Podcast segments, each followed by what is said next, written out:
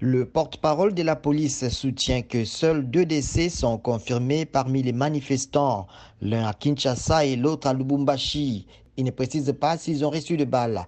Selon le commissaire supérieur Piero Monamputu, la police a fait usage de gaz lacrymogènes et des balles en caoutchouc pour disperser les protestataires qui avaient bravé l'interdiction due à l'état d'urgence et aux mesures de Covid-19. L'officier précise que plusieurs manifestants ont été blessés et sept par balles, mais à Lubumbashi. Une église a été vandalisée, les sièges de deux partis mis à sac et incendiés, ainsi qu'un poste de police. 19 policiers ont été grièvement blessés. La police dément les décès d'un de ses agents, mais admet qu'il est entre la vie et la mort dans un hôpital pour avoir été copieusement molesté.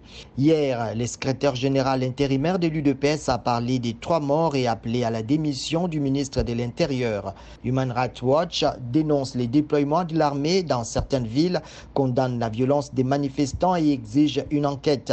Lundi, la coalition Lamouka de l'opposition a aussi appelé à une autre marche pour la même raison.